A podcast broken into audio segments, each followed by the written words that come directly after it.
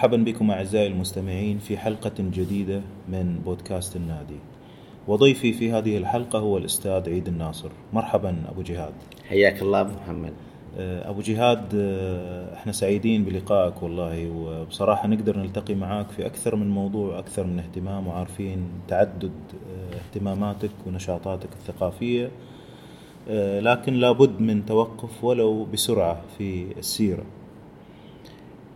وأنا أيضا سعيد بهذا اللقاء وأتمنى أن يكون مفيدا لي وللسادة والسيدات المستمعين إن شاء الله.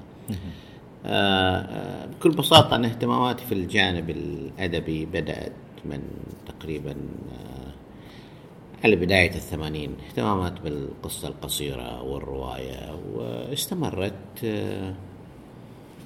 في الأمور النقدية إلى هذه اللحظة. طبعا آه، حتى الآن أنا أصدرت رواية آه، عنوانها هسسة التراب وبعدها أصدرت كتابين نقديين آه، أحدهما بعنوان أقنعة الخوف والثاني ذروة الحياة.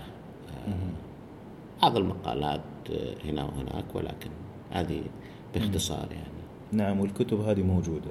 موجودة. نعم. طيب أبو جهاد آه، يعني بس خلينا نتوقف عند هسهسه التراب مثل ما كنا نسميها نعم. في الماضي وبس نستوقف شوية عند ذكريات نشر الرواية هذه في دروب أيوه ممكن نعم. تعطينا انطباعات صحيح. عن صحيح. رواية نشرت آه، فصل بعد فصل مع تعليقات ثم طبعت في كتاب نعم. يعني هذه يمكن من التجارب الجديدة في نشر الرواية نعم نعم نعم آه، هي طبعا مثل ما تفضلت يعني آه، أنا والله حتى نسيت إنه بالفعل نشرناه إحنا على حلقات وكذا. آه، كتجربة إنسانية كان إلى حد ما يعني كان تفاعل القراء بعض الأحيان بالنسبة لي كان كان مختلف. مثلا شخص اهتم بالجانب آه، خلينا نقول الشعبي يعني والله إنه طرق الصيد والحياة اللي كانت آه، حولها يعني آه، في المجتمع. بعضهم لا اهتم بتجربة الإنسان مثلا في في أرامكو العامل نفسه وتجاربه مثل ما أحد الأخوة في ريدرز أشار إلى إلى النقطه بأنه الرواية بقدر الإمكان كانت آه، يعني حاولت أن تكون متوازنة يعني ما ليست لها غرضية في آه، عدائية إلى جهة معينة أو ما شابه بقدر ما هي كانت يعني آه، سرد وتصوير إلى تجربة إنسانية مرت فيها المنطقة كجزء من من من تاريخ الوطن يعني. تقريبا هي هذه كانت. جميل. وكان صراحة تفاعل كثير جدا. أذكر تعليقات كثيرة وأسئلة ومداخلات واندهاش و آه، المشكلة أن الفصل اللي الذي يليه مكتوب سابقا يعني. نعم. فكان مثل مفاجآت آه، ثقافية أرفع من مشاهدة فيلم أو مسلسل تأتي فيه الحلقات يعني. نعم. آه، بصراحة كانت تجربة كلنا نتذكرها وكان في تفاعل على نطاق الوطن العربي وحتى آه، الوطن آه، يعني اللغة كانت أبعد حتى من المحيط العربي لأن دروب كان فيه عدد كبير من القراء والكتاب والتفاعل نشط جدا في تلك الفترة طبعا الأستاذ أبو جهاد من الناس اللي يعني نفخر بكتاباتهم النقدية واهتماماتهم وتوجههم العميق آه، النقدي. وبصراحة يعني ممكن فرصة إن إحنا نتوقف عند موضوع آه، عن فكرة آه، الروائي وكتابة الرواية. راح نتكلم عن مجموعة من الأفكار. خلينا نبدأ أبو جهاد من فكرة عادات الروائيين الكبار والأدباء. يعني كيف هم يصيغوا ويكتبوا أعمالهم العظيمة؟ نعم.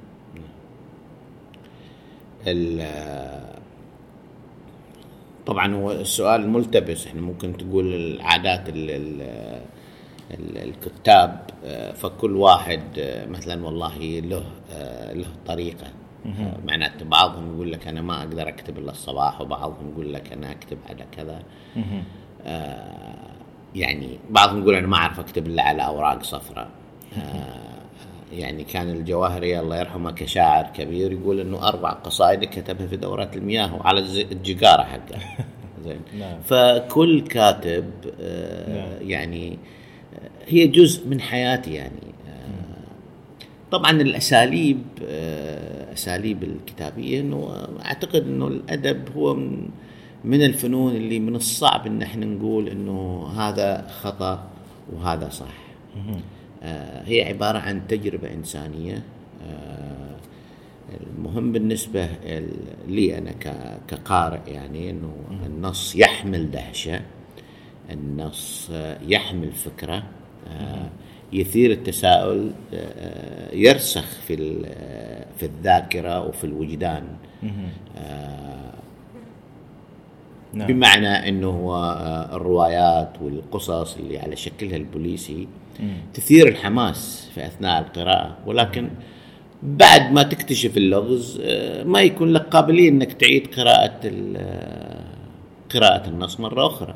هو القضية قضية كلها يجرجرك يجرجرك لحتى تكتشف اللوز وبعدها ينتهي. ولكن الروايات أو النصوص الكبيرة النصوص العظيمة سواء كانت قصة قصيرة أو رواية يعني آه، كل ما قرأتها وأعدت قراءتها كل ما اكتشفت أشياء في ذاتك وفي النص وفي الشخصيات اللي يحملها النص. ولذلك يخلد النص لأنه هو جزء من التجربة الإنسانية. فيقرأه جيل ويكتشف في ذاته والجيل اللي بعده نفس الشيء والجيل اللي يعني هو هذه جمال الأدب إنه كل ما آه، غاص في آه، آه، التجربة الإنسانية في الروح الإنسانية كل ما ترسخ. هذه نعم. أعتقد. يعني مقارنة بين وجبة سريعة وبين تجربة إنسانية عميقة لكن كيف قدروا يلخصوا تجربة إنسانية في نص؟ يعني هذا هو سؤال آه، إيش اللي يسووه بالضبط؟ يعني إحنا نعرف يعني مثلا الرواية هذا فن حديث نسبيا ولها أسس وقواعد في قواعد لعبة. فممكن تسلط الضوء على بعض الجهات الخلود هذه. آه والله شوف محمد هي مثل ما ذكرت يعني هي إحنا بنقول وجود الدهشة آه، كخط عام. آه، الدهشة مثلا عند تيتشيكوف غير مثلا عند يوسف إدريس غير عند موباسان بس في اللحظة في المحصلة النهائية إن أقرأ النص من هذه النصوص أشعر بال بالدهشة أشعر بالتساؤلات يعني سواء أثناء قراءة النص أو بعد قراءة النص. نعم. والجميل فيها إنه هو في تجربة يعني تجربة إنسانية في يعني صحيح إنه المرجعية الغربية تحاول أن تجعل بأنه القصة القصيرة أو الرواية هي تجربة يعني غربية. ولكن التاريخ الآن آه، يعاد آه، النظر آه، فيما كتب. نعم. لأن السرد فن إنساني موجود في كل الحضارات. وسواء الحضارة الصينية الحضارة الفرعونية الحضارة البابلية الآشورية وغيرها من الحضارات والحضارة الهندية أيضا. نعم. هذه الفنون كلها موجودة فيها هذه الفنون. في المؤرخين الأدب في العصر الحديث حاولوا أن يجعلوا إنه وربطت بال ربطت بالحركه الرأسمالية. و يعني يتذكر حديث لأحد النقاد كان يتحدث يقول من اللي قال بهذا الكلام اللي هو الفيلسوف كانت. فكان يقول مع احترامي كانت قرأ له ثلاث روايات. على عيني وعلى رأسي هو فيلسوف كبير ولا أحد يشكك في إمكانياته في عظمته كفيلسوف. ولكن كروائي هو ما له شغل بالرواية. فقال جملة ولا جملتين صارت مرجع إلى الكل. آه، في أنه آه، في أنه الرواية تمثل الطبقة البرجوازية، الرواية ولكن حقيقة هي تمثل الإنسان بغض النظر أنه آه، كان يعني عامل عند إقطاعي على أيام الفراعنة ولا في الصين أو في غيرها أو عامل في مصنع في اليوم. أو موظف آه، مستعبد بكل ما تعني عملية الاستعباد من من كلمة أسوأ من حتى العامل في آه، من الفلاح في الحقل. نعم. ولكن كل يوم يروح وهو متعطر ولابس آه، يعني ثري بيسز على قولتهم ولا غتره وشماغ ولكن أيوه. هو في حقيقته أكثر استعبادا من هذا مستعبد أكثر من هذا الفلاح اللي يطلع مع الفجر ويشتغل طول النهار على الأقل هذا الفلاح. له علاقة بالشجرة له علاقة بالحيوانات اللي موجودين في المزرعة عنده. في تتكون عنده علاقة. فعلى أساس إن إحنا نجير التجربة الإنسانية لصالح فقط لأن هي أخذت هذه الصيغة في مرحلة نمو الحركة الرأسمالية أو الطفرة مع الثورة الصناعية. أعتقد إنه هذا فيه يعني نوع من الإجحاف إلى التجربة الإنسانية. نعم.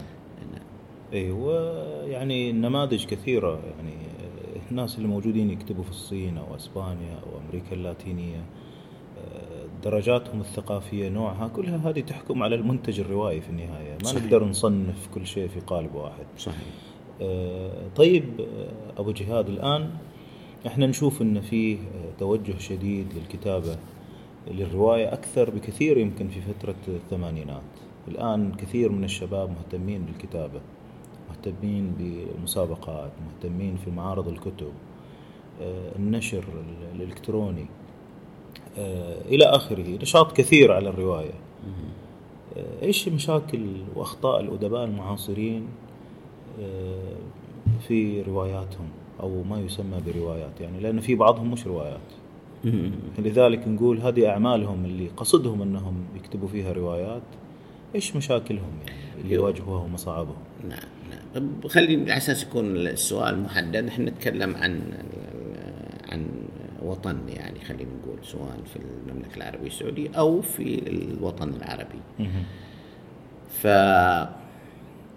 يعني هو الآن آه، فيه آه، بالفعل توجه إلى آه، يعني إلى عمليه الكتابة الروائية نعم. ونلاحظ مثلا في في السنوات الأخيرة حتى آه، من يسلط عليهم الضوء في الجوائز آه، هي نصوص تحمل آه، يعني ثيمة معينة. يعني نعم. هذه الثيمة هي إلى حد ما لها علاقة بالحركة النسوية ولها علاقة مثلا بالتجربة الفلسفية أو الحركة العقلانية في التراث العربي. آه يعني محمد علوان آه تحدث في روايته عن آه يعني رجل صوفي. أميمة الخميس تحدثت في روايتها عن الأخيرة هذه اللي أخذت جائزة من الجامعة الأمريكية. تحدثت مصر الغرانية. مصر الغرانية نعم. تحدثت آه، عن تجربة آه، شخص يعني ينتمي إلى الحركة العقلانية اللي هي المعتزلة. وكثير من شخصيات هذه الرواية هي شخصيات نسائية. وطبعا هي كثير الرواية ما تتعرض إلى الجدل الفكري آه، بين رؤية المعتزلة ومخالفينهم من التيارات السلفية سواء الحنبلية أو الشوافع أو غيرهم. ولكن هي تركز بشكل كبير على يعني آراء وأفكار القيادات.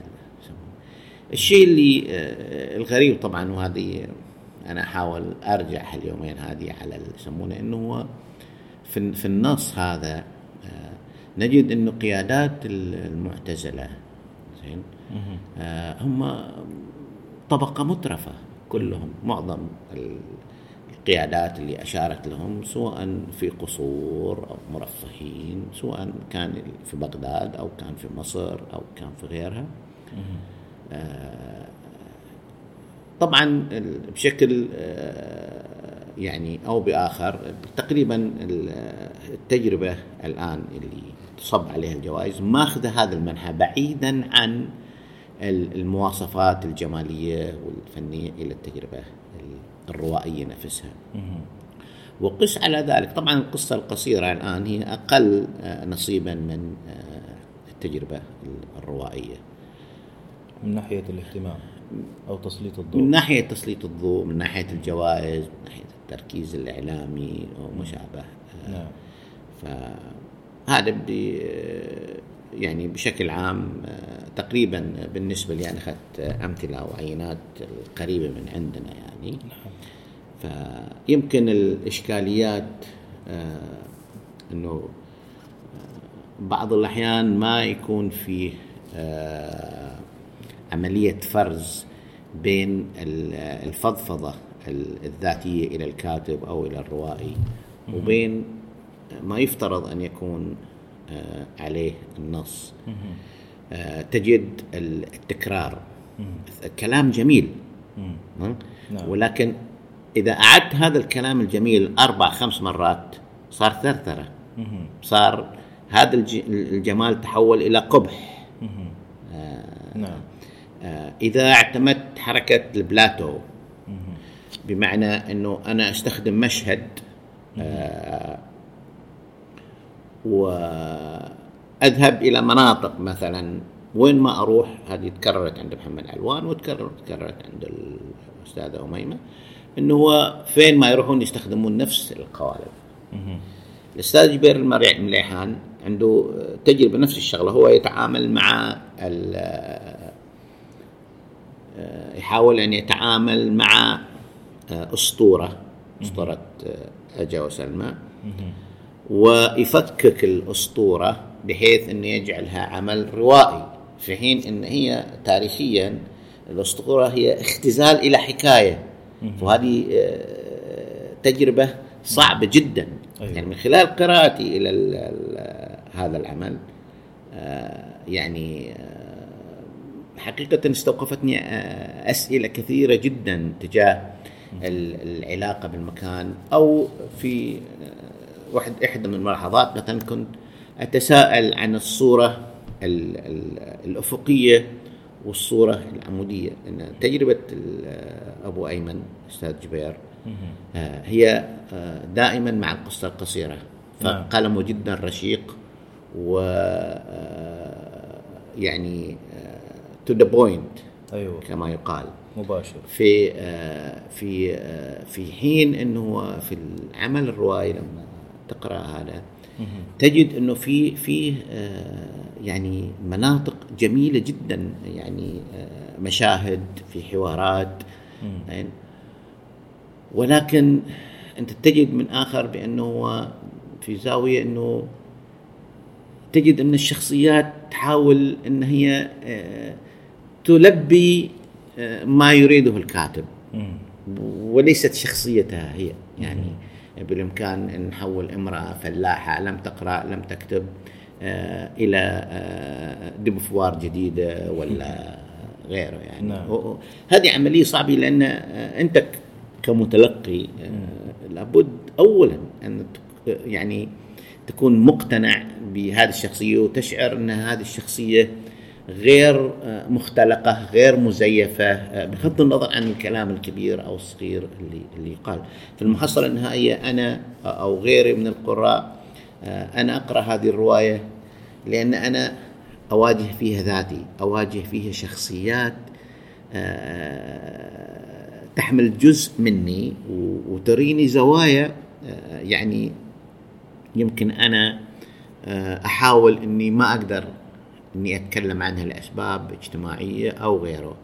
بس فهذه الرواية تدخلني فيها مثل ما يقال بعض الأحيان آه، إنه هذه الرواية تأخذك إلى عوالم أنت ما تستطيع أن تذهب لها مثلا والله أخذ الشيخ والبحر. آه، صياد يدخل عمق البحر ويصارع سمكة. يعني آه، شيء مدهش. وفي نفس الوقت لما تقرأ ال- الوصف والصور تشعر ان هذا الصراع مش بين صياد وبين سمكة. هذا الصراع الإنساني كله. موجود. نعم. آه، في دواخلك انت وهذه واحد من اسرار. الاعظم نعم. ال- ال- النقطة الأخرى ويمكن أنا تحدثت مع بعض الشباب آه، كنت أقول لهم أنه لابد من عمل الكاتب لابد وأن يكون لديه آه، إلمام ولو بسيط بمختلف ال- ال- الثقافات الثقافات المختلفة من تاريخ فلسفة أدب آه، نفس الشغلة في أعمال في في الرواية في القصة القصيرة. هذه ثقافة ضرورية لأي واحد يحاول أنه يدخل في هذا العالم. نعم. يعني بعضهم يتباهى يقول أنا والله أنا ما قرأت آه، روايات ولا قرأت أي شيء ولكن أشعر نفسي أن أنا قادر أني أن أنا. أكتب رواية ورواية ناجحة وتكسر ال- الدنيا. يعني تستغرب لكن تقول أوكي. طيب يعني ممتاز. إحنا الآن تجولنا في آه، مشكلة الجوائز وتسليط الضوء. لكن في تجارب آه، يعني تستحق الاهتمام وفي تجارب فيها أخطاء في تجارب تتكدس فيها الأساليب آه، تجارب يغلب عليها الحس الأبعد عن الرواية وأساليبها. كلعبة هي في النهاية لعبة صممت لتستخدم هكذا مثل ما تصنع مثلا اللوحة التشكيلية أنها تكون داخل إطار في لعبة هي في النهاية لها قوانينها غير الفنون الأخرى. وبرضو ال- اللوحة التشكيلية جتنا من الغرب لكن في لوحات عظيمة عربية. الكمان عبارة عن آلة غربية لكن جتنا العالم العربي وصارت آلة تتكلم لغتنا. إلى آخره الآن الرواية جت هنا. آه، في تجارب أكيد مقنعة. آه، وفي تجارب أكيد بالغنا فيها بس لأنها جت في وقت مبكر جدا. أو آه، لأي سبب من الأسباب. يعني هل آه، في أشياء مثلا مبهرة نتكلم عنها كبعض الأعمال؟ أو شيء تجربة نشيد فيها مثلا؟ والله ما في شك يعني آه، يعني دائما يشار إلى ال- آه، كاتب الرواية السوداني طيب الصالح في موسم الهجرة. آه، رغم إنه الإخوة في السودان آه، كثير منهم يذكروا بأنه التجربة السودانية تجاوزت طيب الصالح آه، بمسافات. ولكن هذا جزء من قصورنا إحنا يعني. نجيب محفوظ آه، كروائي كبير عربي كبير جدا يعني تكفي الثلاثية حقه. عندنا فلسطينيا آه، عندنا غسان كنفاني نتكلم عن رؤيتي أنا غسان كنفاني آه، من الأقلام الحارقة جدا يعني الأقلام بالنسبة لي مؤثرة يعني يكتب عن التجربة الفلسطينية بأروع ما يكون آه، يلامس الحس الفلسطيني الحس الإنساني النضالي. بعيدا عن عملية الشعارات أو القعقعة لأن في المحصلة النهائية. القضية الفلسطينية هي قضية آه، إنسانية أكثر من أنها قضية أخرى. يعني يتحدث روائي آه، مثل غسان كنفاني مثلا لما يتحدث عن أم سعد أو يتحدث في بعض مسرحياته مثلا آه، عن قضايا فلسفية في النظر إلى الكون وإلى الحياة. وطريقة ال...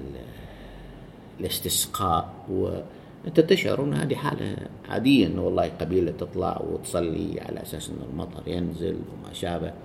ولكن في رحم هذا النص تجد إنه هو آه، إنه هو يحث الإنسان على أن يكون له قراره آه، بذاته. آه، غسان كتب عن العلاقات ال- ال- والأمراض اللي موجودة فيها آه، سواء من آه، دكتاتورية من تسلط بالذات في التنظيمات السرية. وكيف إنه القيادات وإحنا نشوف الآن مثلا آه، الحزب الفلاني مثلا إنه والله الأمين العام يظل أمين عام ل 40 سنه الفلاني يظل كلهم بل- بلا استثناء بغض النظر عن التوجه العقائدي سواء تيار ديني أو قومي أو شيوعي أو سمي ما بس سمي زين؟ يعني وكأنه هذا التنظيم وكأنه هذا الحزب خلا من الرجالات وخلا من الناس ال- طيب. يمو- الانتقال الرئيسي إلى الحكومات. زين؟ هو أنه يأتي الحاكم ويبقى على آه، قلوب وعقول الشعب إلى أن يختاره الله. طيب مو أنتم تنظيمات معارضة الله يحفظكم. فغسان كنفاني هو كتاباته كانت إلى حد ما يعني بعض كتاباته كان يتكلم أو يتحدث عن هذه الأمراض. فاذا القضية ما هي بس في قضية إنه أنا أواجه الكيان الصهيوني هذا الكيان المغتصب المحتل البغيض. لا أنا برضه الأمراض هي أمراض فأنا أواجه ذاتي أواجه مجتمعي بأمراضه. ويطرحها بصيغة يعني واقعية جدا وإنسانية جدا. ولما الواحد يقرأ النص من الصعب أن ينسى أحداث النص. نعم. أنا أتذكر مشهد بالنسبة لله دائما دائما منذ قريته كان في أحد المقاطع كان يقول بالإمكان أن تكون أن تقول يعني تكون منطقيا وواقعيا ولكنك لا تقول الحقيقة. وكان هو عبارة عن قصة قصيرة. بنت فلسطينية تشتغل كعاملة منزل عند أسرة. ابن هذه الأسرة يستغل فرصة أن البيت ما يكون فيه أحد ما في إلا هذه الفتاة فيغتصبها. فالبنت تشتكي الأب يسألها يقول لها كانت النوافذ مفتوحة تقول نعم. كانت الأبواب مفتوحة؟ تقول نعم. قال كيف يعني؟ يغتصبك أنت وأنت ساكتة ما تتكلمين. فيعني الكلام ما ينباع علينا. من اللي كان يعرف الحقيقة؟ هي تعرف الحقيقة وهذا الشاب اللي اغتصبها يعرف الحقيقة. أسئلة الأب تهرب الابن كان واقعي. بس هو ومنطقي ولكنه في نفس الوقت ما كان ما كان يقول الحقيقة في المحصلة النهائية هو أعتقد أنه ينتحر أو شيء من هذا النوع لأنه بدأ يدخل في صراع داخلي تجاه المأساة اللي سببها اللي, اللي هذا. فإحنا الآن نجد أنه هو الكيان الصهيوني يقدم كل الحجج التاريخية والدينية والاجتماعية على أساس يبتلع فلسطين. والآن نجد نفس المس... نفس الشغلة المسبقين المسوقين والمطبلين إلى الراكضين وراء العلاقات مع الكيان الصهيوني. يطرحون نفس المبررات إنه الفلسطيني هو اللي باع أرضه إنه هو اللي سوى كذا هو يعني إنه تبرئة يا جماعة. الأرض فلسطين ما هي فقط خاصة بالفلسطينيين. زين؟ وإحنا لا قدر الله ونتمنى أن هذا الشيء لا يحدث لو تعرض أي مكان من مقدساتنا سواء كان في مكة أو المدينة أو غيرها إلى عملية من هذا النوع.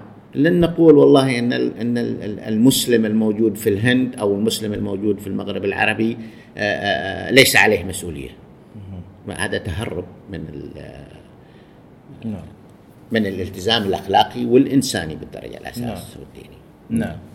فهذه بعض الأمثلة اللي مرينا عليها من خلال بعض الأعمال في الوطن العربي. لكن يعني قبل أن نرحل عن هذا السؤال أبو جهاد نلاحظ مثلا في بعض الأشياء توضيح الواضحات في كتابة النص. وصف شديد يعني مترهل. أو مثلا الواحد مثلا يتلذذ باللغة أكثر من المحتوى المقدم أو في خدمة العمل الروائي. لماذا يحدث ذلك يعني؟ ليش عندنا الأمور هذه تصير؟ أعتقد إن هي يعني أنت أخبر مثلا في الموسيقى هي مستويات. يعني واحد ممكن يسمع مقطوعة موسيقية ويشعر إنها في غاية الجمال في حين إنه شخص عنده إذن موسيقية وعنده شغف يقول لك يعني هذه تش يعني أقشعر لما أسمعها لأن فيها نشاز فيها نشاز. وأنا كثير من الفنانين الموسيقيين أسمعهم بعض الأحيان يعبرون هذا عن هذا الحال في حين انه تجد الآخرين مستمتعين جدا إلى أقصى درجة. فهي يعني الخبرة يعني. الخبرة الوعي الثقافي الوعي المعرفي الوعي بفنون بفنون الصنعة مثل ما قلت هي هي هي هي صنعة في المحصلة النهائية هي صنعة وله تقنيات ولكن فوق هذه الصنعة هي فيه فيها جانب روحي يعني بالإمكان يعلم الواحد إنه هو كيف يكتب مثلا قصيدة خليلية صح ولا لا؟ نعم واعلم بحور الشعر واعلم كذا وممكن ينظم قصيدة ولكن هذا هذه القصيدة المنظومة لا توجد فيها روح.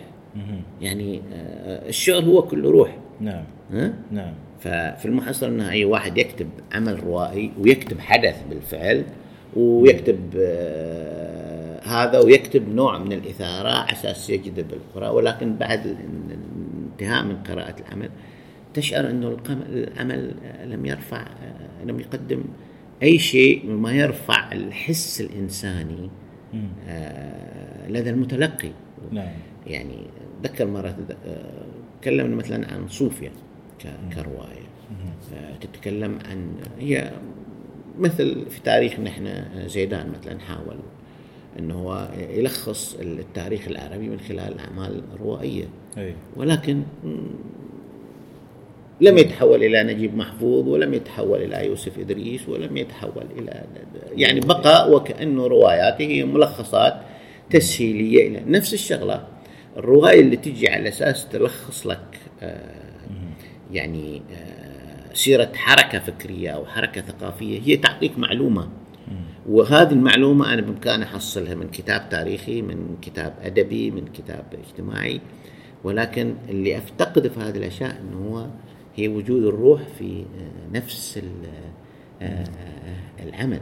يعني هو هذه ال- الأخطر الآن. أنا لما أقرأ رواية وتعطيني مجموعة معلومات كثيرة. نعم. زين؟ آه عن الفن التشكيلي وعن الروائي الفلاني وعن هذا. أنا لا أريد أن أذكر آه، أسماء كبيرة من الروائيين العالميين ولكن حقيقة أنا أقرأ آه، أقرأ بعض الأعمال. آه، ذكرتني بالمناسبة إنه آه، يعني لما يقول لك واحد إنه والله ان شكسبير شخص غبي وحرامي. طيب آه، بالتأكيد لابد أن تصاب يعني شو اللي يقول هذا هذا الشخص المتحدث؟ أكيد مغفل. آه، ممكن يكون ولكن ال- المشكلة إنه اللي يقول هذا الكلام هو تولستوي. يعني رجل آه، معروف كقامة أدبية وفكرية على التجربة الإنسانية. وكرس كتاب كامل يتكلم فيه عن شكسبير بهذه الصيغة. و- ويرجع إلى أعمال شكسبير ويقول لك مأخوذة من العمل الفلاني وشوه الشخصيات وشوه الموضوع وإنه وقال كلام قاسي آه، جدا. آه، طيب آه، معناته إنه هذا يعني إذا كان رولان بارت في يمكن في ال 67 أو في غيره طرح فكرة موت المؤلف زين؟ نعم. فأعتقد أن الفكرة سابقة حتى المعتزلة طرحوا حاولوا يحيدوا ال- ال- النص ويدخلوا العقل و آه، فيه من هذه الروحيه بس إحنا نجي للتجربه الحديثة الآن زي تولستوي. هو هنا قتل المؤلف تماما وراح إلى النص وقال بغض النظر يا جماعة آه، اللي الواحد ما يقدر يتكلم عن شكسبير ولا يقول كلمة واحدة ولا آه، نهائيا هذا الرجل بالنسبة لي أنا. والشيء المدهش إنه يقول يقول أنا الآن عمري 75 سنة فاسمحوا لي إن أنا أقول رأيي. لأن أنا طول هذيك الفترة آه، كنت متخوف أن أتحدث عن شكسبير. نعم. والآن بعد لما وصلت ال 75 أعدت قراءة أعمال شكسبير. وازددت قناعة عما كنت عليه بأن هذه حقيقة هذا الرجل وحقيقة أعماله هي كذا. ف آه، النقطة الرئيسية إنه هو إحنا أمام تجربة إنسانية آه، أمام تجربة أدبية تجربة ثقافية على الواحد أنه لا تهزه الأسماء. أنا يهزني هذا هذا العمل الذي أمامي بغض النظر عن من هو كاتبه. نعم؟ في بعض الكتاب يعني يكون له مجموعة من الأعمال. ترى هو عنده عمل واحد هو اللي يعتبر عمل ناجح تماما. ها؟ أحد النقاد يقول أنه هو يعني آه، دنكوشي اللي هي الرواية الإسبانية هذه اللي كثير من المؤرخين يرجعون لها بالنسبة للرواية. يقول هي كتبت رواية واحدة فقط. وحتى الكاتب لن يستطيع كتابها كتابتها مرة ثانية. زين؟ نعم. ويذكر مجموعة من النصوص يقول هذا النص كاتبه فلان لن يستطيع كتابته مرة ثانية ولن يستطيع أي شخص آخر أن يكتبه مرة. هو يعيد نفس الكلام اللي المشهور بأنه لا تستطيع أن, أن, أن تمشي في النهر أو تخطف النهر مرتين أو ما, أو ما شابه يعني. لأنه كل لحظة تجربة لها أبعاد نفسية آه، بعض الأحيان حتى الكاتب نفسه آه، ما يدركها ما يقدر أو ما. ينتبه لها. أي ما يقدر يعيدها نعم. اي هي هي النقطة هذه ممتازة. إحنا غطينا أكثر من شيء. آه، أحيانا يكون نتكلم عن اطلاع القارئ وانبهاره بأي شيء يأتيه. آه، وأحيانا حتى الكاتب نفسه قلة اطلاعه وخبرته في المجال تخلي هذا هو سقف الإنتاج تبعه وسقف الابتكار اللي يقدر يسويه. آه، طيب آه، نقطة بس قبل ما نغادر هذا السؤال أبو جهاد. موضوع إن إحنا نستلهم شيء مثلا من التاريخ في كتابة عمل روائي أو من من قصة أو من فكرة. آه، إحنا مثلا شفنا قلعة ألموت. شفنا مثلا آه، روايات جديدة مثل آه، آه، حياة باي مثلا مؤخرا يعني. آه، كثير من الأعمال آه، استندت على شيء لكن قدمت تجربة. بغض النظر قيمة التجربة الآن أنت تعلمنا عنها. لكن أحيانا يكون فيه معضلة ضخمة عند الكتاب ما عنده سالفة يروح يدور هنا وهنا يدور فكرة عشان يشتغل يطلع لنا 800 صفحة ولا 400 صفحة ولا 200 صفحة وينزلها. عندنا معرض كتاب جاي عندنا جوائز نقدم عليها عندنا وجود لازم يكون موجود.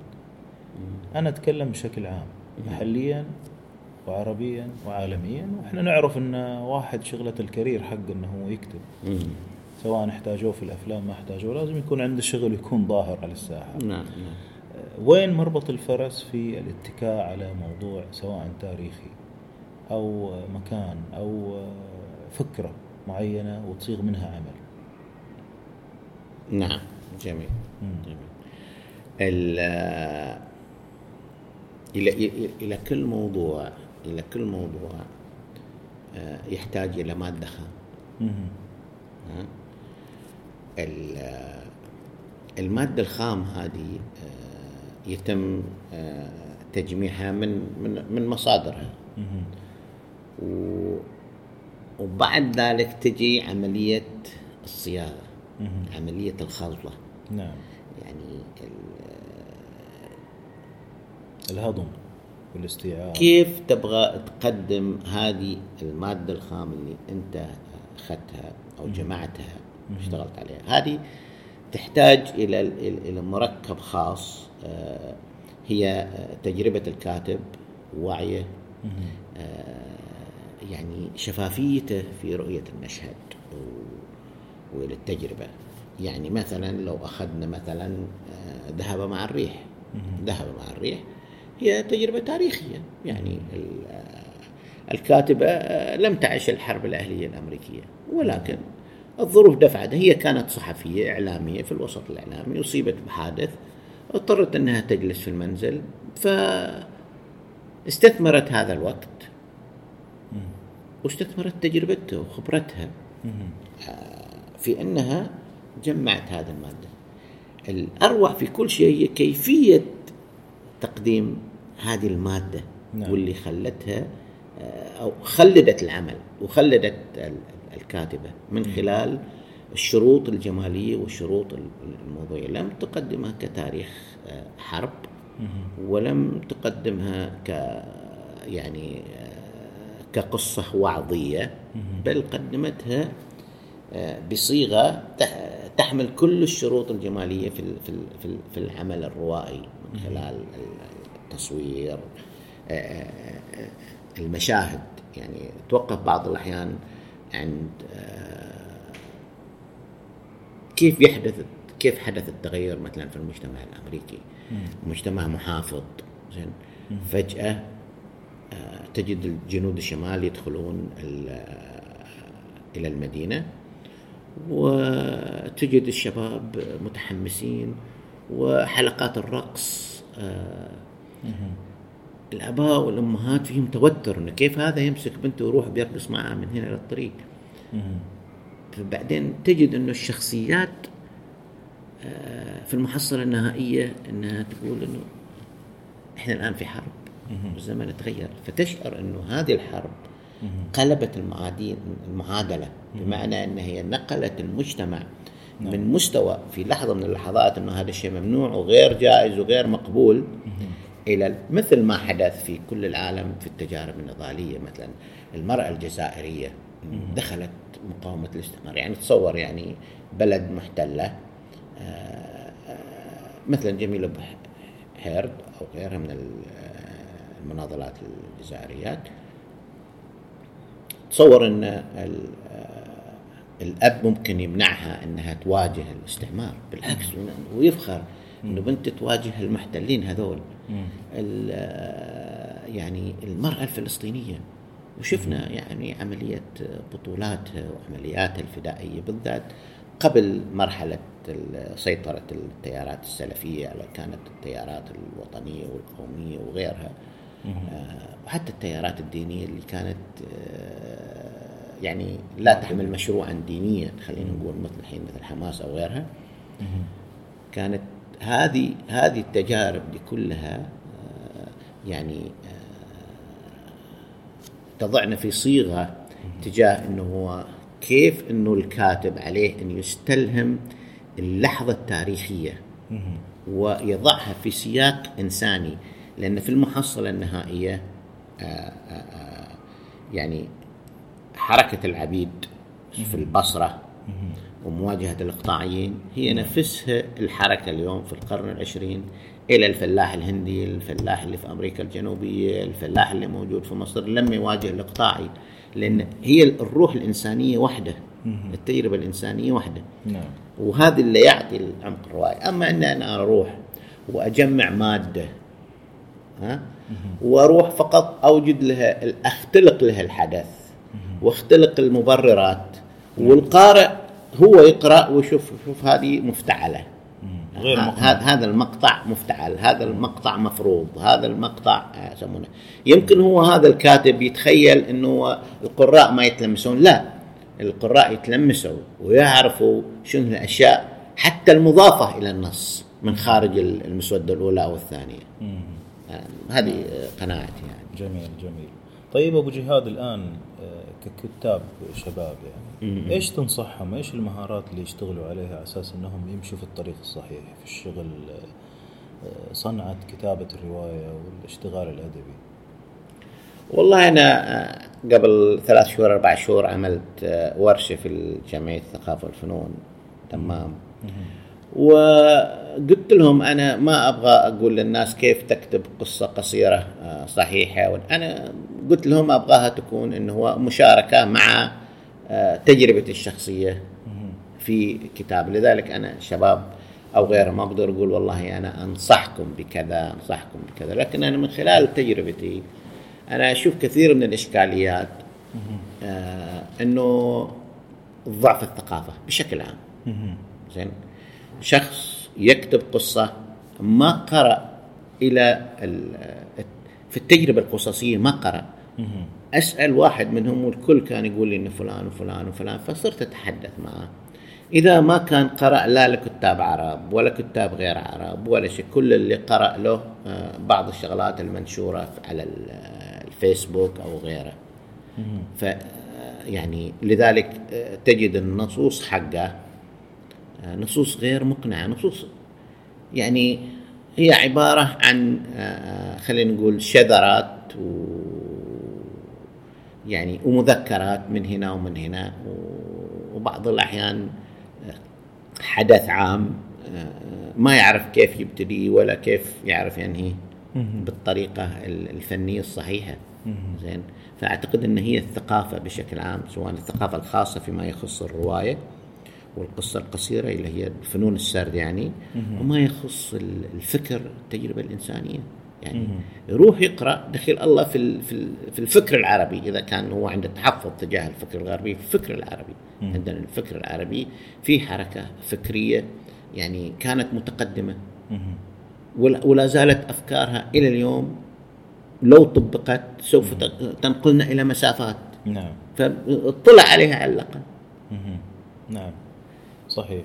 طيب يعني ال- الأمور فيها فنون سرد وكتابة وفيها آه، تجارب الآخرين. يعني أنت جاي تشتغل على عمل روائي جديد شوف اللي قبلك إيش سوى عشان تسوي شيء الجديد أساس تطلع بشيء مميز وفريد. آه، أحيانا آه، نسأل نقول هل الأديب يحتاج إلى تجربة شخصية ليقدم عمل عظيم آه،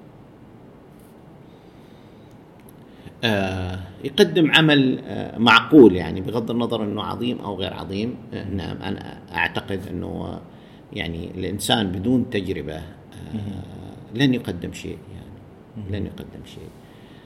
آه، يعني آه، في كل عمل يكتبه الكاتب هو فيها جزء من آه، جزء من تجربته الذاتية. سواء قال هذا الكلام أو أو أو ما قال. يعني مثلا عندنا ال- الروائي آه، يا رب إيش اسمه؟ رايح عن بالي. يعني التجربه مثلا آه، شخصية لازم يكون عاشها ولا إيش نوع؟ لا يعني هو هو خلينا نقول يكون في عنده تنوع في التجربة. يعني يعني بعض الأحيان أبو محمد ال- كيف مفهوم التجربه؟ أنا قبل أيام كنت أمشي في الليل في هذه المنطقة، تعرف منطقة مظلمة هذه المزارع ما مزارع. شعرت بأنه فيه مثل العين نعم كذا عينين يطالعون فأنا قلت هذا أكيد كلب يعني.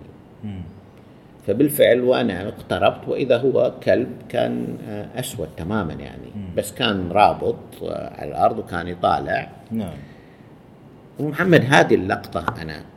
هذه اللقطة عادتني إلى خمسين سنة إلى الوراء في أشبه ما يكون آه، باللحظة.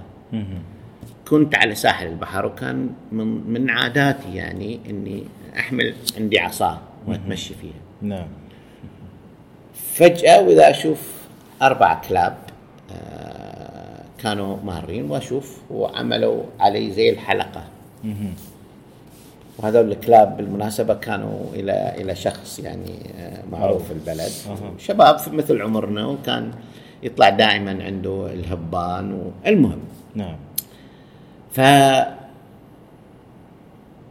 كل واحد منهم فاتح الفم حقه وكان مستعد. أنا ما أدري إيش اللي صار يعني ففجأة كأنه في شيء داخلي يقول لي حط العصا على الأرض. نعم. فبالفعل وضعت العصا على الأرض. نعم. فجأة وإذا الكلاب نزلت رؤوسه وهززت ذنبته ومشوا.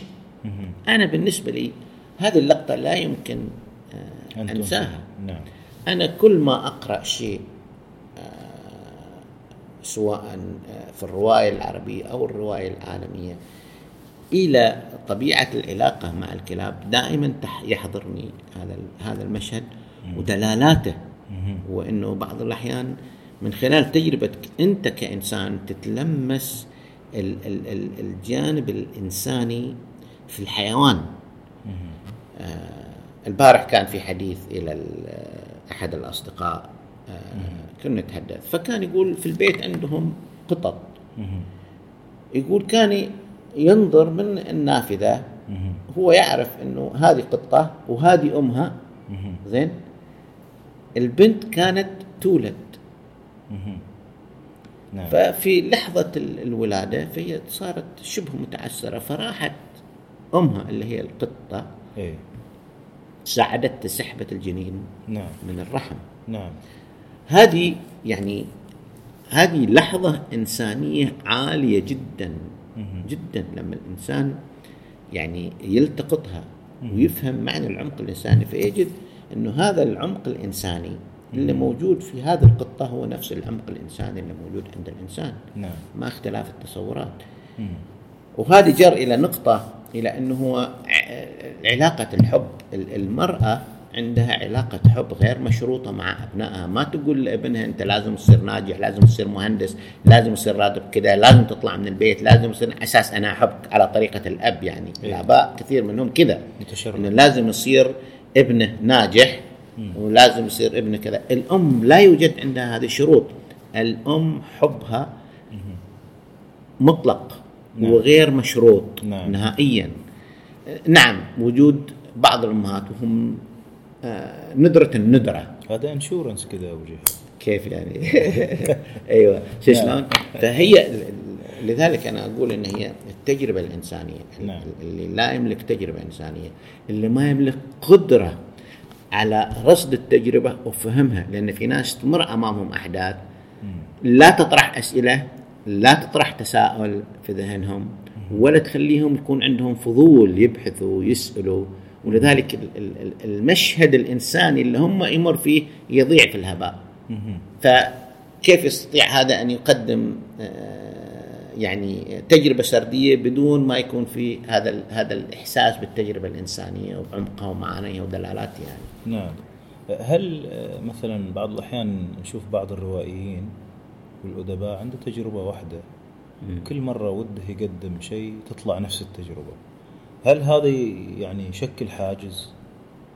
يعني أنت أكيد شفت روائيين سواء في ال- المنطقة القريبة أو البعيد يعني في العالم الآخر يعني قد يكون شرقي أو غربي. روائي ما عنده إلا سالفة واحدة يعني أو تجربة عاشها واحدة مكررة دائما في كل أعماله اللي يقدمها. صحيح صحيح. ويعني أعتقد إن هذه هذه العينات العينات موجودة. ولهذا ممكن يقضي لقرن من القرون بدون آه، أن يقدم أي شيء يستحق التوقف. جزء منها بعض الأحيان آه، الوهم آه، إنه أنا جالس أقدم شيء إلى الناس كأنه بعدد ال- القصص اللي اللي ينشرها مو هو بالقيمة قيمة النصوص. وهي إلى حد ما حالة مرضية يعني أكثر من أنها حالة يعني نعم. طيب الناس ال- اللي شفنا لهم تجربة طويلة مثلا في الروائيين كيف لا ينضب القلم ولا تنضب الأفكار ولا تنضب ال- الأشياء اللي يتناولوها في أعمالهم يعني؟ لا هي تنضب يعني آه، والدليل إنه آه، الكتاب بعضهم يكتبوا مثلا رواية آه، أو نص بالفعل يخلد ويخلدهم. ولا يكتب غيره وبعضهم يكتب مجموعة من النصوص يكون منها نص أو اثنين آه، معقولين جدا آه، الباقي. ال- الفرق بين انه هو يعني ينضب أو لا ينضب هي قيمة النصوص اللي يصدرون. ممكن يظل يكتب متوهم دائما ممكن يظل يكتب وينشر يكتب وينشر ولكن ما يكتب هو ينشره لا لا يثير أي اهتمام لا يثير أي قيمة. ف لا ال- هو يعني في المحصلة النهائية هو يعني ال- الكتابة عبارة عن عن اغتراف من بئر. نعم. أعتقد إنه هذا البئر يعني آه، يمكن اختلاف آه، تشبيهات البئر الماء عن بئر الكتابة. بأنه بئر الكتابة آه، يعني بقدر ما تضخ فيه من معارف ومن أفكار من خلال القراءة والبحث والمتابعة والحديث مع الناس والسماع ال- الحكايات الواقعية من المجتمع يعني ودلالاتها آه، هو هذا اللي آه، يعمق ال- البئر المعرفي. بئر الماء طبعا آه، اعتمد إذا يعني بعض الأحيان مثلا إحنا عندنا هنا آه، المياه الأرتوازية كانت غنية. وأتذكر وإحنا صغار كنا نروح وكانت المياه آه، لا تتوقف على مدار الساعة العين هي آه، أنت تستخدم الأجهزة إلى سحب الماء من من عمق الأرض. نعم. دليل أنه الخزان الماء آه، نضب ليش؟ لأن قلة الأمطار آه، سحب ال- ال- الإسراف في سحب المياه لأسباب اقتصادية أو غيرها مثلا سواء حقن الآبار النفطية أو أو غيرها. آه، هو شيء محدود وأنت استنزفته. في حين إنه في العمل الأعمال الثقافية يعني كل ما استخدمتها كل ما توالدت أكثر. أكثر. ممكن يكون عند الأديب أكثر من بئر يعني نضب عنده بئر يدور على بئر ثاني يشتغل عليه.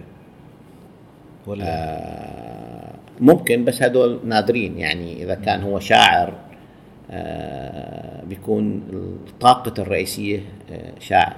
صحيح إن بعضهم بعض الشعراء تحولوا للقصة بعضهم تحولوا للرواية ولكن ظل هو في داخله وفي جانب القوة عنده هو شاعر. العضلات وين مرة أي هو نعم. هو هو هو شاعر. وحتى لو فرضنا كتب تجربة روائية أو قصصية نجحت آه، نتيجة التجربة الذاتية ونتيجة الخبرة ونتيجة كذا آه، تجده آه، من الصعوبة جدا أنه هو يكتب نص آخر. نعم. وطبعا في عوامل أخرى الزمن تغير. الآن في شركات ضخمة ودور نشر وأفلام. كثير من هذا يعني تجر الكتاب إلى الكتابة. نعم. يعني أصبح موظف ولازم ينجز ولازم مقاييس وموضوعات محددة. وهذه تشوفها طبعا أكثر في آه، برا يعني أكثر من تكون داخل البلد. والخلاصة أن دائما في كتاب في أيدي الناس في كل سنة وكل موسم ومع الكريسماس ومع مثل ما تظهر التليفونات وتظهر الأجهزة بشكل دوري ومستمر. آه، يعني إيش راح يبقى من هذه الأعمال اللي عندنا حالة إسهال من الإنتاج؟ آه، بعد فترة لما تروح هبة الموضة والدعاية وال... إيش راح يبقى منها؟ يعني راح يكون إحنا لعبنا في صيغة كيف تصنع رواية اليوم بهذه الطريقة. تغير نموذج الإنتاج النموذج الفني نموذج الفكر يعني القدح ومحاولة يعني استظهار شيء مميز ونادر. يعني صار الواحد ضايع وسط كثير من الأشياء يدور على الشيء المميز. والله هي ما في شك شوف كل كل جيل آه، له ذائقته. ومفهوم الذائقة هذا مفهوم شوية آه، يعني صح. آه، أيوة مفهوم آه، ملتبس يعني ف بس يظل في العمق يعني شروط الجمال مثلا يعني شروط العربي بالنسبة للمرأة الجميلة تغيرت السؤال إيش اللي غيرها؟ غيرها مثلا هل هي الميديا الغربية؟ إنه الآن هي مواصفات المرأة الجميلة هي المرأة النحيفة التي لا يكاد يكسو عظمها أي جلد بعكس إنه كانوا يتباهون بالمرأة الممتلئة يعني. الذائقة وتشكلها ثقافيا خاضعة آه، مثلا في مرحلة من المراحل كان إلى القصيدة. اللي هي الوسيلة الدعائية مم. اليوم لا خاضعة مثل ما تفضلت إلى شركات إعلانية كبيرة وإغراءات وإثارات بأنه هذه المرأة وهذه هذه مفهوم المرأة الجميلة وهذه مفهوم نعم. فنفس الشغلة يبقى في في العمل الفني والعمل الأدبي آه، المواصفات الجميلة يبقى يبقى هو العمق كيف يقدم العمق الإنساني زي ما قلت لك أنا من خلال ما أشوف إن هي تختلف من جيل إلى جيل ومن تجربة إلى تجربة. ولكن ولكن ولكن هي مرتبطة بقدرة هذا الشخص إلى إظهار الحالة الإنسانية. نعم. أنا قبل كم يوم كان لي تقريده آه، إلى قصة قصيرة. زين. وحقيقة يعني أنا شعرت بالدهشة وبالإثارة من هي قصة قصيرة. يعني ما تجاوزت نص صفحة. في ما شعرت فيها وأنا أقرأ بعض الأعمال الروائية اللي وصلت عدد صفحاتها لل 500 و 600 و 700 صفحة تسأل حالك ليش يعني؟ لأن هذه عبارة عن يعني آه، لحظة إنسانية مركزة. زين؟ آه، فيه شروط الحالة المطلوبة. مع بعض التعديلات هنا وهناك فليست عدد الصفحات. ولكن كل مرحلة آه، يعني آه، لها آه، الشروط الجمالية المرتبطة فيها اعتمادا على على الزمن واعتمادا على يعني الثقافة المرتبطة فيها في المكان والزمان يعني. طيب آه، خلينا نختم بسؤال أخير أبو جهاد. كثير من الأعمال آه، الروائية آه، اللي خلدت وصارت مؤثرة وتقرأ مرارا وتكرارا وتقرأ عبر كثير من الأمم وترجمت أحيانا تتحول إلى فيلم. لكن نجد أن الفيلم ينكسر أمام شيء مكتوب بأداة قديمة كالكتابة. ليش؟ لأنه هذا فن وهذا فن. شلون؟ نعم. و يعني ال وكل فن له شروطه. ونقاط قوة ونقاط ضعف نعم. لا تحقيقه يعني حتى تحقيقه لأن بعض الأحيان مكلف. يعني مثلا بالإمكان آه، بما إن إحنا الحين في رمضان ونتحدث عن يسمونه فخلينا نأخذ كنت أتحدث مع العائلة قبل كم يوم عن مشهد يعني في الدراما ال يعني هي هي لغة بصرية بالدرجة الأساس. نعم. وما يحتاج ان أنا اثرثر صح؟ نعم. في العصوف واحد من الإخوان على أساس إنه هو صاير تاجر ورايح إلى إيران هذه على قبل الثورة الإيرانية يعني نتكلم عن 75 76 اللي هي مراحل بدايات الطفرة عندنا بالسعودية بعد ارتفاع النفط الطفرة الأولى يعني. نعم. فجابوا لقطة زين من الاستوديو إلى ما يقال بأنها متاجر في شيراز. طيب. نعم.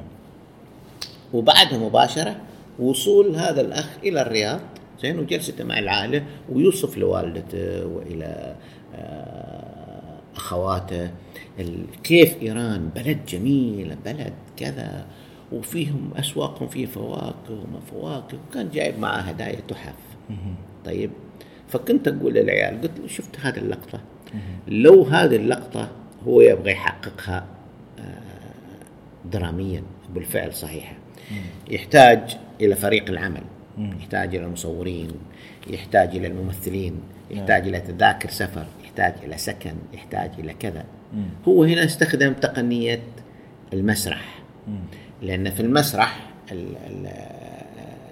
الممثل هو يعتمد على الحوار نعم. ويخرجك إلى الفضاء من خلال الحوار ومن خلال النقاش ومن ثم يوصلك لصور مع العلم. من الان الآن الأعمال المسرحية آه، صارت تمزج. لأنه صار في إمكانية لإدخال اللقطات الأفلام والصور والطبيعة فبدل ما يتكلم الممثل عن الجمال طب لا يجيبون له لقطة من نفس البيئة اللي هو يتكلم معها ويجي والله أنا زرت المكان الفلاني وشوف اللقطة برزت في خلفية المسرح والناس كلها تشوف المكان اللي هو زاره فما يحتاج لأن أي كلام زائد بيكون ثرثرة.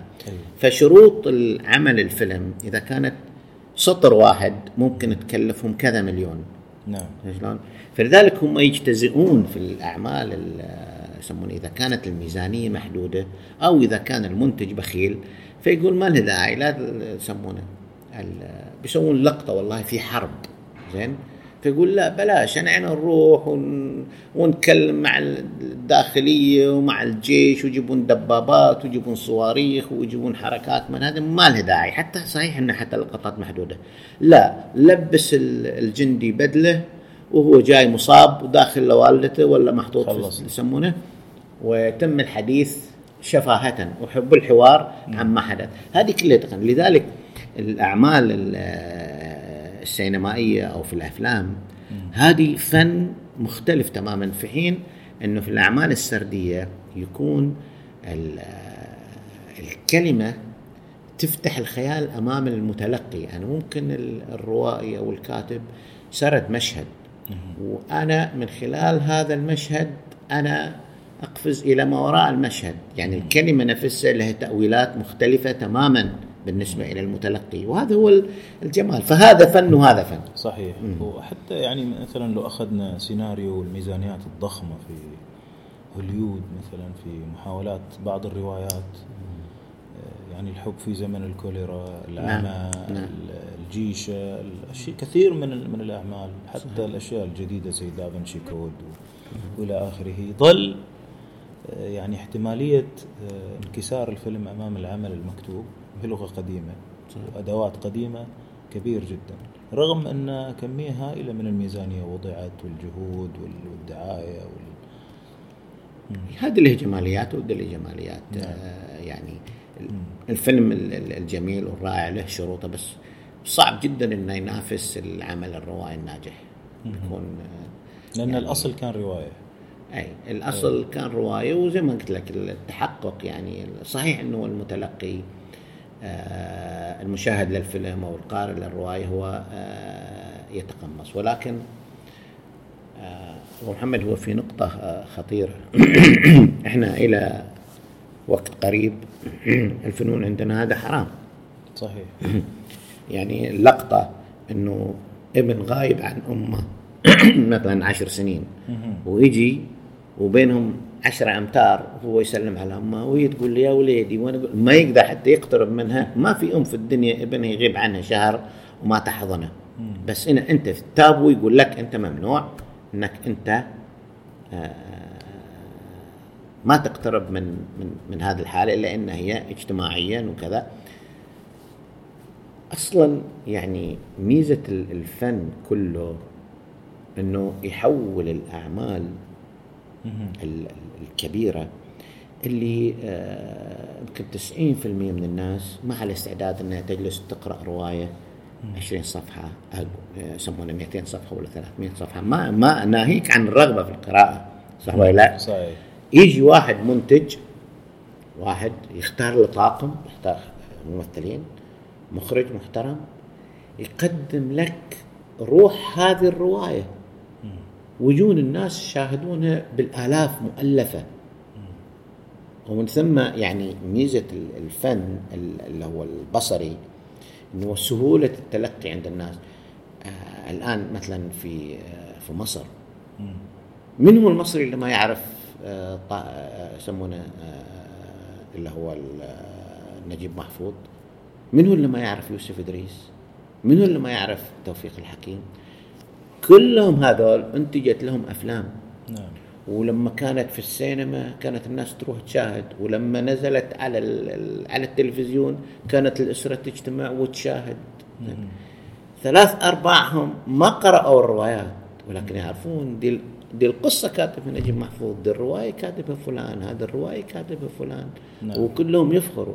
فهذه ميزة الفنون. نعم. وال- والناس اللي حرموا الفنون حرموا الموسيقى حرموا كذا حرموا كذا كانوا يعرفوا إنه الأعمال الكبيرة الأعمال اللي آه، مثلا والله مثل كوخ العم توم ولا آه، مثلا الأعمال الإنسانية يعني آه، سواء كانت اللي انتجت في روسيا أو في أمريكا أو في فرنسا شلون؟ لما تحول إلى فيلم اللي هي الفن البصري فهي هي ما تغني عنها ولكن هي تنبه الناس ويمكن تثير دهشة لدرجة أن بعضهم مثلا لما ينزل فيلم ناجح يروحون ياخذوا الرواية. نعم. فهذا فن صحيح. وهذا فن. وفي أسباب كثيرة نعم. وتحويل وكذا. نعم. نعم. الحارس في حقل الشوفان أها. وش سالفتك معاه هذه؟ مرة تكلمنا فيها كلام جميل. خلنا نعطي صورة لقطة كذا سريعة قبل ما نودع المستمعين. والله آه، يعني هذه من من الروايات اللي آه، بالفعل The Catcher in the Rye طبعا. أيوه أيوه أيوة. شلون. هي من الروايات اللي بالفعل يعني آه، أنا أدهشتني لأن هي لغتها أنا قرأت باللغة العربية وبعدين رحت وقرأت بال- باللغة الإنجليزية. نعم. آه، يعني هي تغوص في في العمق. العمق الاجتماعي ال- تقدم نقد إلى طريقة الحياة في المجتمع الأمريكي. و- ولذلك تجد مثلا زي هذه الروايات ال- ما تجد لها صيت. يعني ما تجد لها ببليستي إلا ضمن أوساط معينة. زين؟ آه، مثلا آه، خذ بالمقارن شفرة دافنشي. يا رجل بيعت منها 100 مليون نسخة. وش فيه الشفره الدفنشي واحد بيروح يسرق آه، لوحة. زين؟ في حين إن هذيك اللي تغوص في تركيبة المجتمع الأمريكي ويقدم نقد إلى الأسرة في طريقة تعاملها وإلى الواقع زين؟ هذه غير مرحب فيها. غير مقبولة. فما في شك هي من الأعمال اللي آه، يعني أنا شخصيا استمتعت فيها جدا واستفدت منها تعلمت منها آه، سواء في في الأسلوب التناول إلى القضايا آه، يعني الاجتماعية بشكل فني جميل يعني. أو أو الفكر يعني طبقات الفكر اللي كانت موجودة من خلال عمل روايه نعم نعم, نعم. ولا هي مشهورة ولا معروفة لكن الواحد يبحث عن المميز أينما كان. الحوار لما يطرح يعني هو بشكل بشكل بسيط بشكل عادي ولكن هذه يقولوا إنه هي أخطر الأعمال. هي اللي تقدم بطريقة آه، يعتقد البعض آه، يعني هي عملية آه، يعني تخفيف خلينا نقول النتوءات الايديولوجية أو الفكرية في العمل السردي بحيث إنها تجي على لسان الشخصيات وكأنها بسيطة وعادية. فقط هو الإنسان اللي مهتم آه اللي يعرف إنه المقصود بهذا المشهد كذا نعم. المقصود بهذا الحوار كذا. وهذه تجي هنا خبرة خبرة هنا تجي خبرة القارئ وخبرة الكاتب. نعم. وأعتقد أنه الحوارات يعني آه، مع الآخرين آه، تفتح مجال لأنه الناس هم تتعلم وتستفيد في طريقة آه، يعني تأويل. التأويل هو أخطر من أخطر الأشياء في القراءة النقدية. يعني مش يعني بعض الأحيان أنت تجلس مع ناس ويعيدون عليك الحدث. يعني معناته أنه هذا الأب الأب تسبب في كذا كذا. الأب موقفه كان كذا. آه، okay fine هو صحيح هو هو already قال الرجل أو الراوي الكاتب قال هذا الكلام فأنت ليش تكرر؟ آه، السؤال هو ليش؟ ماذا وراء السطر نعم ماذا وراء هذا الحدث؟ ليش هو جاب هذا الحدث ما جاب غيره؟ ليش جابه بهذا الأسلوب ما جابه بذاك الأسلوب؟ نعم جميل. والله استمتعنا جدا معك أبو جهاد ولنا لقاءات قادمة أكيد. آه، ألف شكر على قبول آه، هذا اللقاء وجدا سعيدين بذلك. الله يتدلل أبو محمد وأنا سعيد أيضا. ولو أن الآن إحنا في رمضان وعلى قولتهم نعم. يعني الجو شوية. نعم. نعم. ولكن الحمد لله أتمنى أنه يكون نعم. لا لقاء لقاء أكيد استفدنا الحمد لله. وراح نكرر اللقاء معك في جوانب أخرى يا أبو جهاد. وفي الأخير أشكركم أعزائي المستمعين في بودكاست النادي ونختتم بنغم أورفا على عود جميل بشير. ألف شكر وإلى لقاء قريب.